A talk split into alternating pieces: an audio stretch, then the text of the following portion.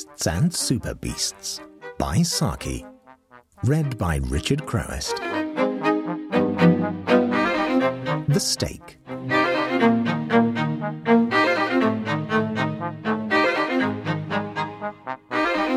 Ronnie is a great trial to me, said Mrs. Attray plaintively. Only eighteen years old last February and already a confirmed gambler. I'm sure I don't know where he inherits it from. His father never touched cards, and you know how little I play. A game of bridge on Wednesday afternoons in the winter for threepence a hundred, and even that I shouldn't do if it wasn't that Edith always wants a fourth, and would be certain to ask that detestable Jenkinham woman if she couldn't get me. I would much rather sit and talk any day than play bridge. Cards are such a waste of time, I think.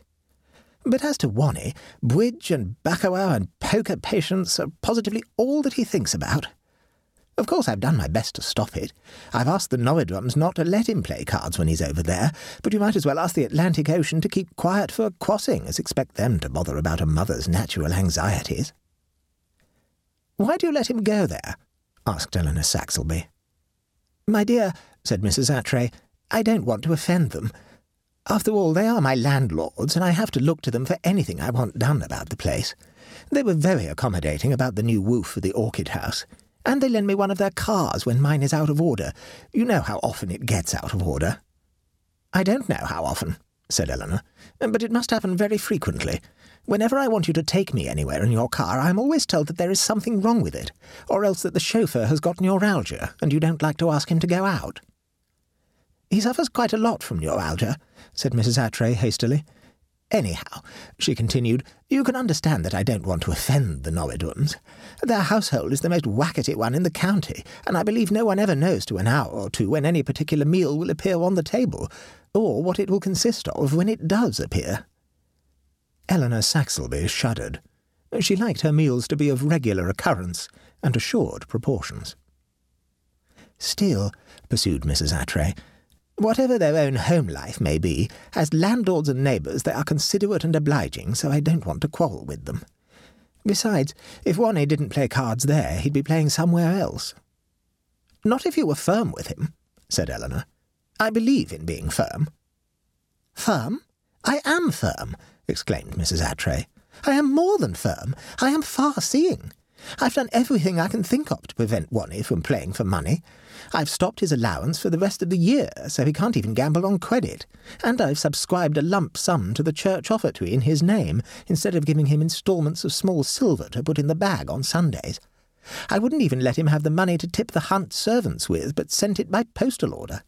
He was furiously sulky about it, but I reminded him of what happened to the ten shillings that I gave him for the Young Men's Endeavour League Self-Denial Week. What did happen to it? asked Eleanor. Well, Ronnie did some preliminary endeavouring with it on his own account, in connection with the Grand National. If it had come off, as he expressed it, he would have given the League twenty-five shillings and netted a comfortable commission for himself. As it was, that ten shillings was one of the things the League had to deny itself. Since then, I've been careful not to let him have a penny piece in his hands. He'll get round that in some way, said Eleanor with quiet conviction. He'll sell things. My dear, he's done all that is to be done in that direction already. He's got rid of his wristwatch and his hunting flask and both his cigarette cases, and I shouldn't be surprised if he's wearing imitation gold sleeve links instead of those his Aunt Rhoda gave him on his seventeenth birthday. He can't sell his clothes, of course, except his winter overcoat, and I've locked that up in the camphor cupboard on the pretext of preserving it from moth. I really don't see what else he can raise money on. I consider that I've been both firm and far-seeing. Has he been at the Norridrums lately? asked Eleanor. He was there yesterday afternoon and stayed to dinner, said Mrs. Attray. I don't know quite when he came home, but I fancy it was late. Then depend on it, he was gambling, said Eleanor, with the assured air of one who has few ideas and makes the most of them. Late hours in the country always mean gambling. He can't gamble if he has no money and no chance of getting any, argued Mrs. Attray. Even if one plays for small stakes, one must have a decent prospect of paying one's losses. He may have sold some of the Amherst pheasant chicks, suggested Eleanor. They would fetch about ten or twelve shillings each, I dare say. Ronnie wouldn't do such a thing, said Mrs. Attray. And anyhow, I went and counted them this morning, and they're all there. No, she continued, with the quiet satisfaction that comes from a sense of painstaking and merited achievement. I fancy that Ronnie had to content himself with the role of onlooker last night, as far as the card table was concerned. Is that clock right? asked Eleanor, whose eyes had been straying restlessly towards the mantelpiece for some little time. Lunch is usually so punctual in your establishment. Three minutes past the half hour, exclaimed Mrs. Attray. Cook must be preparing something unusually sumptuous in your honour. I am not in the secret. I've been out all the morning, you know. Eleanor smiled forgivingly. A special effort by Mrs. Attray's cook was worth waiting a few minutes for. As a matter of fact, the luncheon fare, when it made its tardy appearance, was distinctly unworthy of the reputation which the justly treasured cook had built up for herself. The soup alone would have sufficed to cast a gloom over any meal that it had inaugurated, and it was not redeemed by anything that followed. Eleanor said little, but when she spoke there was a hint of tears in her voice that was far more eloquent than outspoken denunciation would have been, and even the insouciant Ronald showed traces of depression when he tasted the Rognon Saltikoff. Not quite the best luncheon I've enjoyed in your house, said Eleanor at last, when her final hope had flickered out with the savoury. My dear, it's the worst meal I've sat down to for years, said her hostess.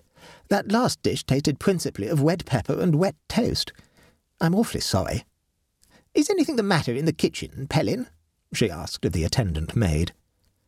Well, ma'am, the new cook hadn't hardly time to see to things properly, coming in so sudden, commenced Pellin by way of explanation.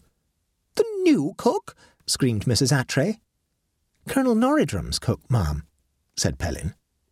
What on earth do you mean? What is Colonel Norridrum's cook doing in my kitchen?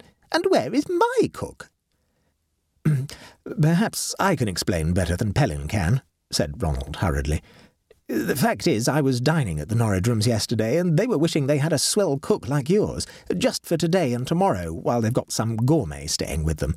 Their own cook is no earthly good. Well, you've seen what she turns out when she's at all flurried. So I thought it would be rather sporting to play them at baccarat for the loan of our cook against a money stake. And I lost, that's all. I've had rotten luck at baccarat all this year. The remainder of his explanation, of how he had assured the cooks that the temporary transfer had his mother's sanction and had smuggled the one out and the other in during the maternal absence, was drowned in the outcry of scandalized upbraiding. If I'd sold the woman into slavery, there couldn't have been a bigger fuss about it, he confided afterwards to Bertie Norridrum, and Eleanor Saxelby raged and ramped the louder of the two. I tell you what, I'll bet you two of the Amherst pheasants to five shillings that she refuses to have me as a partner at the croquet tournament. We're drawn together, you know. This time, he won his bet.